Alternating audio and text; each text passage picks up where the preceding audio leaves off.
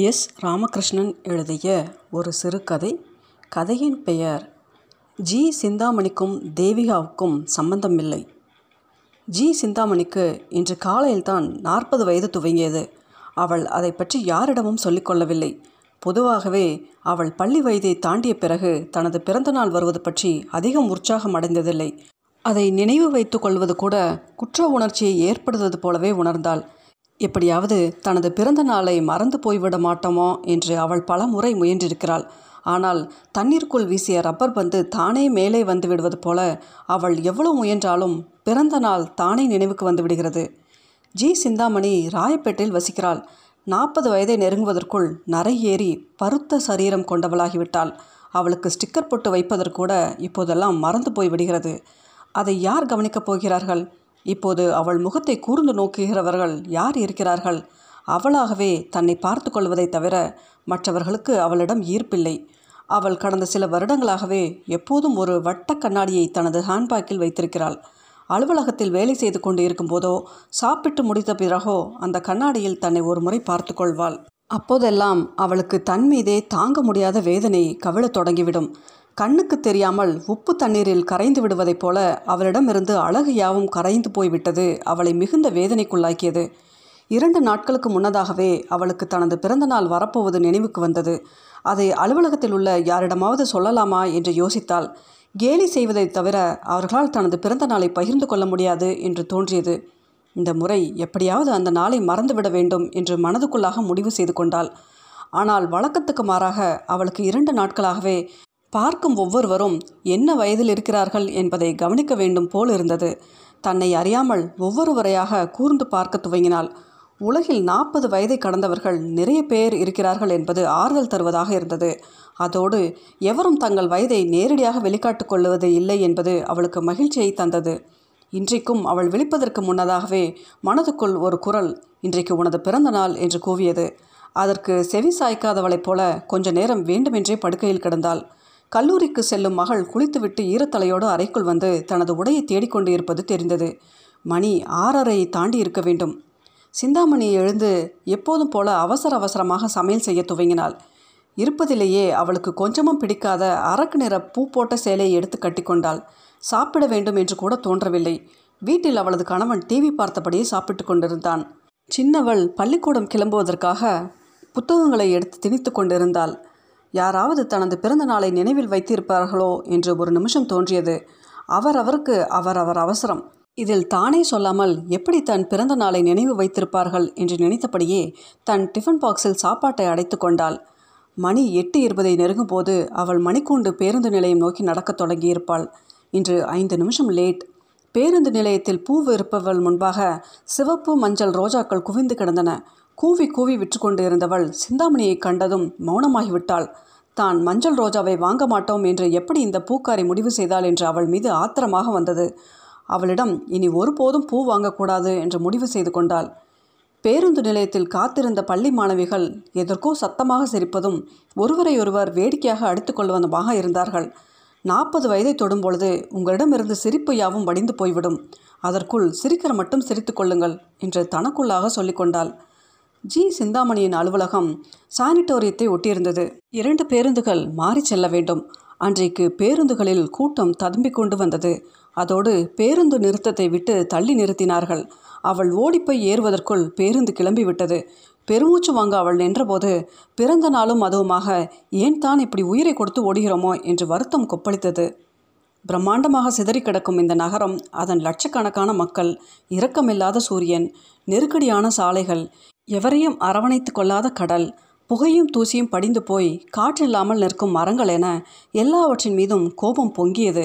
தனக்குத்தானே அவள் எதையோ பேசிக்கொண்டு இருப்பதை அருகில் இருந்த பெண்கள் முறைத்து பார்த்து கொண்டு இருந்தார்கள் வெயில் அவள் முகத்தில் ஊர்ந்து கொண்டு இருந்தது முன்பாவது அவள் குடை வைத்திருந்தால் அதை கல்லூரிக்கு செல்லும் மகள் கொண்டு போக துவங்கிய பிறகு புதிதாக குடை கூட வாங்க தோன்றவில்லை. ஒவ்வொரு பேருந்தாக கடந்து சென்றபடியே இருந்தது. மணி ஒன்பது இருபதை தாண்டியது. அலுவலகம் போய் சேருவதற்குள் மணி பத்தரை ஆகிவிடும் போலிருந்தது. இன்றைக்கு ஏழு சீட்டு விடும் நாள் வேறு. அவள் சீட்டு பிடிக்கிறவள் என்பதால் அதை முடித்துக்கொண்டு வீடு திரும்ப இரவு ஒன்பது ஆகிவிடும். சாலையோரம் ஒட்டப்பட்டிருந்த போஸ்டரை ஒரு பசு தின்று கொண்டு இருந்தது. போஸ்டர் தின்னும் பசுவின் பாலைத்தாம் நாம் குடித்து கொண்டிருக்கிறோம் என்று சிறு ஆத்திரமும் முளைவிட்டு எழுந்து மறு நிமிஷமே அடங்கியது. ஷேர் ஆட்டோ வந்து நின்றது. ஜி. சிந்தாமணி அதற்குள் தன்னை திணித்து கொண்டபோது மூச்சு முட்டியது. ஆட்டோவினுள் ஆண் பெண் பேதமில்லாமல் ஒருவரோடு ஒருவர் நெருங்கி அடைந்து கிடந்தார்கள். அந்த முகங்களில் நிம்மதி இல்லை. ஆட்டோ சமஸ்கிருத கல்லூரியை கடந்தபோது எதற்காக நான் அலுவலகம் போக வேண்டும்? ஏன் இப்படி பறந்து பறந்து வேலை செய்ய வேண்டும்? யாருக்கு பயந்து இப்படி அல்லாட வேண்டும் என்று தோன்றியது. அந்த கேள்விகள் அவளுக்குள் நீரூற்று போல வேகத்தோடு பொங்கி வழிய தொடங்கின. ஏதோ முடிவு செய்தவளைப் போல லஸ் கார்னரில் ஆட்டோ நின்றபோது இறங்கிக் கொண்டாள். சாலையை கடந்து எதிர் திசைக்கு வந்தபோது மனது சிக்கலிலிருந்து விடுபட்டது போன்று நிம்மதி அடைய துவங்கியது. என்ன செய்வது? என்று யோசித்தாள். முதலில் ஒரு பூக்காரியிடம் மஞ்சள் ரோஜாவாக பார்த்து வாங்க வேண்டும் என்று தோன்றியது. அவள் தன் ஹேண்ட்பேக்கை திறந்து பார்த்தாள். சீட்டு பணம் ரூபாய் இரண்டாயிரம் இருந்தது. ஒன்று போல உள்ள இரண்டு மஞ்சள் ரோஜாக்களை வாங்கி கூந்தலில் சொருகிக் கொண்டாள். பிறகு தன் வட்ட கண்ணாடியை எடுத்து முகம் பார்த்து கொண்டாள். அந்த ரோஜா அவளுக்கு பொருத்தமாக இருந்தது. நீண்ட நாட்களுக்கு பிறகு மெல்லிய வெட்கம் அவள் முகத்தில் தோன்றி மறைந்தது. ஏதாவது ஓட்டலில் போய் இனிப்பு சாப்பிட வேண்டும் போல் இருந்தது. ஆட்டோ வெளியேறிக்கொண்டு பெங்கால் ஸ்வீட்ஸ் விற்கும் கடைக்கு போகச் சொன்னால் கடை முழுதும் குளிர்சாதனம் செய்யப்பட்டிருந்தது. காலை வேலை என்பதால் ஆட்கள் அதிகம் இல்லை. அவள் ரசகுல்லா குலோப் ஜாமுன் என நான்கு விதமான இனிப்பு சாப்பிட்டாள். பில் கொடுக்கும்போது கடையில் இருந்த வயதான வங்காளியிடம் தனக்கு இன்று பிறந்த நாள் என்று சொன்னாள் அவர் மௌனமாக தலையாட்டியபடியே மீதி சிலரையை கொடுத்தார். வெளியே வந்தபோது சாலையில் வெயில் ஒரு சின்ன பாம்பு போல திணறியபடியே ஊர்ந்து கொண்டு இருந்தது அவள் ஒரு கூலிங் கிளாஸ் வாங்கி போட்டுக்கொள்ளலாம் என்று நினைத்தாள். கடைக்கு சென்று பெரிய ஃப்ரேம் வைத்த கருப்பு கண்ணாடி ஒன்றை இருநூறு ரூபாய் கொடுத்து வாங்கி போட்டுக்கொண்டாள் கண்ணாடியில் தன் முகத்தை பார்க்க அவளுக்கு வேடிக்கையாக இருந்தது. திடீரென உலகம் தன் நிறத்தை மாற்றிக்கொண்டு சாந்தம் கொண்டது போல் இருந்தது. ஸ்பென்சருக்கு போகலாம் என்று முடிவு செய்தாள். அவள் தன் மகளோடு ஸ்பென்சருக்கு சென்றிருக்கிறாள். ஆனால் தனியே இது போன்ற இடங்களுக்கு போனதில்லை. ஸ்பென்சரில் போய் இறங்கிய போது உள்ளே இருபது வயதை தொட்டும் தொடாமலும் உள்ள இளைஞர்கள் ஆண் பெண் பேதமின்றி ஆங்காங்கே நிரம்பியிருந்தார்கள். இவ்வளவு பேர் இங்கே என்ன வாங்குவார்கள் என்ற யோசனையாக இருந்தது. நீல நிற ஜீன்ஸ் அணிந்த பெண் ஒரு இளைஞனின் இடுப்பை கட்டிக்கொண்டு மறுக்கையால் அவன் முகத்தை தடவியபடி நடந்து போய் கொண்டிருந்தாள். ஆங்காங்கே இளவயது பெண்களும் ஆண்களும் மிக நெருக்கமாக அமர்ந்து பேசிக்கொண்டும் ஐஸ்கிரீம் சாப்பிட்டு கொண்டும் இருந்தார்கள். தான் வாழ்வில் ஒரு முறை கூட இதுபோல பொது இடங்களில் கணவனோடு கைகோர்த்து வந்ததில்லை. ஐஸ்கிரீம் சாப்பிட்டதில்லை. வாழ்க்கை ஏன் இப்படி அர்த்தமற்று கடந்து போய்விட்டது? பதினேழு வயதில் கல்யாணம் நடந்தது. அப்போதும் சிந்தாமணி வேலைக்கு போய்கொண்டு தான் இருந்தாள். திருமணத்துக்காக ஐந்து நாள் லீவ் கொடுத்தார்கள். அந்த ஐந்து நாட்களும் அவள் உறவினர்கள் வீட்டுக்கு விருந்து சாப்பிட போனதும் ஒரே ஒரு சினிமாவுக்கு போனதும் மட்டுமே நடந்தது. திருமணமான மூன்றாம் மாதமே அவள் சூழ் கொண்டு விட்டாள். அதன் பிறகு எங்கேயும் போகவே முடிந்ததில்லை. அடுத்த வருஷம் ஒரு பையன். அதன் இரண்டு வருஷம் தள்ளி ஒரு பெண் என்று மாறி மாறி குழந்தை பேர். வைத்தியம் வீடு வேலை தவிர அவள் இந்த யுவதிகள் போல ஐஸ்கிரீமை கொஞ்சம் கொஞ்சமாக அனுபவித்து சாப்பிடுவதை அறிந்ததே கிடையாது. சிந்தாமணி மிகப்பெரிய ஐஸ்கிரீம் ஒன்றை வாங்கி கொண்டு தனியே கிடந்த ஒரு நாற்காலியில் உட்கார்ந்து கொண்டாள். ஐஸ்கிரீமை உதட்டின் நுனியில் வைத்து சுவைத்து சாப்பிடத் தொடங்கினாள். இந்த ஐஸ்கிரீம் கரைந்து போவது போல தன் வயதும் கொஞ்சம் கொஞ்சமாக கரைந்து போய்விடக்கூடாதா என்று தோன்றியது. பதினஞ்சு வயதில் அவளை பார்த்தவர்கள் அவள் நடிகை தேவிகாவை போல இருப்பதாக சொல்வார்கள். இப்போது ஐஸ்கிரீம் சாப்பிட்டு கொண்டிருந்த போது அவளுக்கு தேவிகாவின் நினைவு வந்தது. நீலவானம் படத்தில் தேவிகா இப்படி ஒரு கருப்பு கண்ணாடி அணிந்து ஓலை தொப்பியும் அணிந்திருப்பாள். அவள் சிரிப்பது தன்னைப் போலத்தான் இருக்கிறது. அதை யார் ஒப்புக்கொள்ளாவிட்டாலும் கவலை இல்லை என்று தோன்றியது. தனது ஹேண்ட்பேக்கிலிருந்து வட்ட கண்ணாடியை எடுத்து தன் முகத்தை பார்த்து கொண்டாள். முகத்தின் ஊடாக எங்கோ தேவிகாவின் சாயல் ஒளிந்து கொண்டிருப்பது போல் இருந்தது. தான் இப்படி கருப்பு கண்ணாடி அணிந்தபடி ஐஸ்கிரீம் சாப்பிடுவதை ஒரு புகைப்படம் எடுத்துக்கொள்ள வேண்டும் போல் இருந்தது. அதோடு எதற்காகவோ தான் சத்தமாக சிரிக்க வேண்டும் என்ற ஆசை உண்டானது. இது போன்ற வணிக வளாகங்களில் எங்கு பார்த்தாலும் சிரிப்பு சிந்தி கிடக்கின்றது. ஆனாலும் தன் வயதுடைய பெண்களில் எவரும் சிரிக்கிறார்களா என்று ஒரு முறை திரும்பி பார்த்து கொண்டாள். அவள் மேஜையை சுத்தம் செய்ய வந்த பையனிடம் இன்று தனக்கு பிறந்த நாள் என்று சொன்னாள். அவன் அதை காதில் வாங்கியதாகவே தெரியவில்லை. எழுந்து லிஃப்டில் ஏறி மூன்றாவது தளத்துக்கு சென்றாள். விரல் நகங்களுக்கு பூசும் மினுமினுப்பாக பச்சையும் ஜிகனாவும் கலந்த நெயில் பாலிஷ் ஒன்றை வாங்கி பூசிக்கொண்டாள். ஃபினாயில் வாசம் வீசும் பாத்ரூமின் மிகப்பெரிய கண்ணாடி முன் நின்றபடியே தன்னைத்தானே பார்த்து சிரித்து கொண்டாள். வயது அன்று ஒரு நாள் மட்டும் அவளிடமிருந்து பின் திரும்பி போய் கொண்டிருந்தது போல் இருந்தது. அவள் சிரிப்பை அடக்க முடியாமல் கர்ச்சிப்பால் வாயை பொத்தியபடி வெளியே வந்தாள். தனது டிஃபன் பாக்ஸில் இருந்த சாப்பாட்டை அங்கிருந்த குப்பை தொட்டியில் கொட்டிவிட்டு காலை டிஃபன் பாக்ஸை பையில் போட்டுக்கொண்டாள் நாள் முழுவதும் அப்படியே சுற்றி கொண்டே இருக்க வேண்டும் போலிருந்தது திடீரென இந்த நகரம் அவளுக்கு மிக புதிதாக தெரிந்தது. தான் இதுவரை பார்த்திராத கட்டடங்களும் கார்களும் மனிதர்களும் நிரம்பியதைப் போல் இருந்தது. கால் டாக்ஸியிலும் ஆட்டோவிலுமாக அவள் சுற்றி அலைந்தபடியே இருந்தாள். தனக்கு இந்த நகரில் வீடில்லை குடும்பமில்லை தெரிந்த மனிதர்கள் கூட யாரும் இல்லை தான் தனியாள் தன் பெயர் தேவிகா என்று சொல்லிக்கொண்டாள் அன்றைய பகல் முழுவதும் திரையரங்கம் உணவகம் ஜவுளி கடைகள் என்று அலைந்து திரிந்தாள்.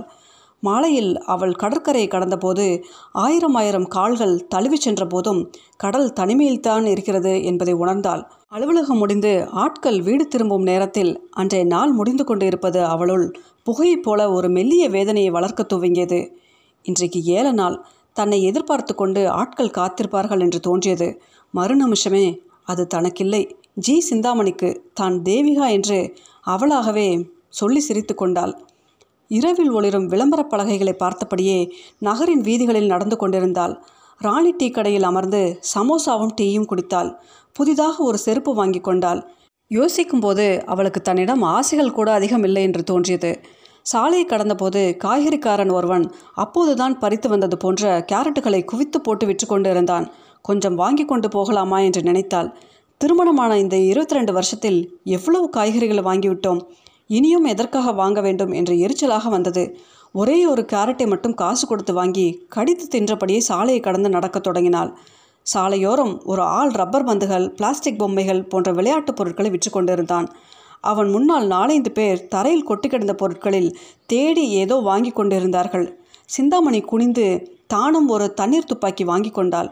அதில் எப்படி தண்ணீர் ஊற்றுவது என்று கேட்டதும் பொம்மை வியாபாரி தன்னிடம் இருந்த வாட்டர் பாட்டிலில் இருந்த கலங்கிய தண்ணீரை அதில் ஊற்றி அடித்து காட்டினான். அவள் அதை கையில் வாங்கி சாலையை நோக்கி துப்பாக்கி விசையை அமுக்கினாள். தண்ணீர் சாலையில் நெளிந்து போனது அவளுக்கு சிரிப்பாக வந்தது. மணிக்கூண்டை நெருங்கும் பொழுது மணி ஒன்பதரையை கடந்திருந்தது. பேருந்து நிலையத்தில் யாருமே இல்லை. ஒரே ஒரு பிச்சைக்காரன் மட்டும் தனியே ஏதோ கிழிந்த துணியை தைத்து கொண்டு இருந்தான். அவள் தன் வீட்டை நோக்கி நடந்து வர துவங்கிய போது நடை வேகம் கொள்ள துவங்கியது. எங்கிருந்தோ மறைந்திருந்து வயது தன் மீது தாவி ஏறிக்கொண்டது போல இருந்தது. அவள் தன்னிடம் இருந்த கருப்பு கண்ணாடி மற்றும் நெயில் பாலிஷை என்ன செய்வது என்று தெரியாமல் இருட்டில் தூக்கி எறிந்தாள். அவள் வீடு இருந்த சந்தில் தெருவிளக்கு விட்டு விட்டு எரிந்து கொண்டிருந்தது. தன்னிடம் இருந்த தண்ணீர் துப்பாக்கியை தனது நெற்றில் வைத்து ஒரு அழுத்து அழுத்தினாள். தண்ணீர் பீச்சு கொண்டு அவள் முகத்தில் வழிந்தது. ஒரு நிமிஷம் தன்னை மறந்து நின்றபடியே அழத் தொடங்கினாள். அன்றைக்கு தனது பிறந்த நாள் என்பதை நினைத்து கேவி கேவி அழுதாள். பிறகு ஆத்திரத்தோடு அந்த துப்பாக்கியை குப்பை தொட்டியை நோக்கி வீசினாள். கடகடவென வீட்டை நோக்கி நடக்க ஆரம்பித்தாள். வீடு பூட்டி கிடந்தது. உள்ளே தொலைக்காட்சி ஓடும் சத்தம் கேட்டது. காலிங் பெல்லை அமுக்கும்போது ஒரு முறை அவளை அறியாமல் தேவிகாவின் நினைவு வந்தது. பல்லை கடித்துக்கொண்டு தான் ஜி. சிந்தாமணி என்று தனக்குத்தானே சொல்லிக்கொண்டாள் கதவு திறந்து வீடு எந்த மாற்றமும் இல்லாமல் அவளை உள்வாங்கிக் கொண்டது.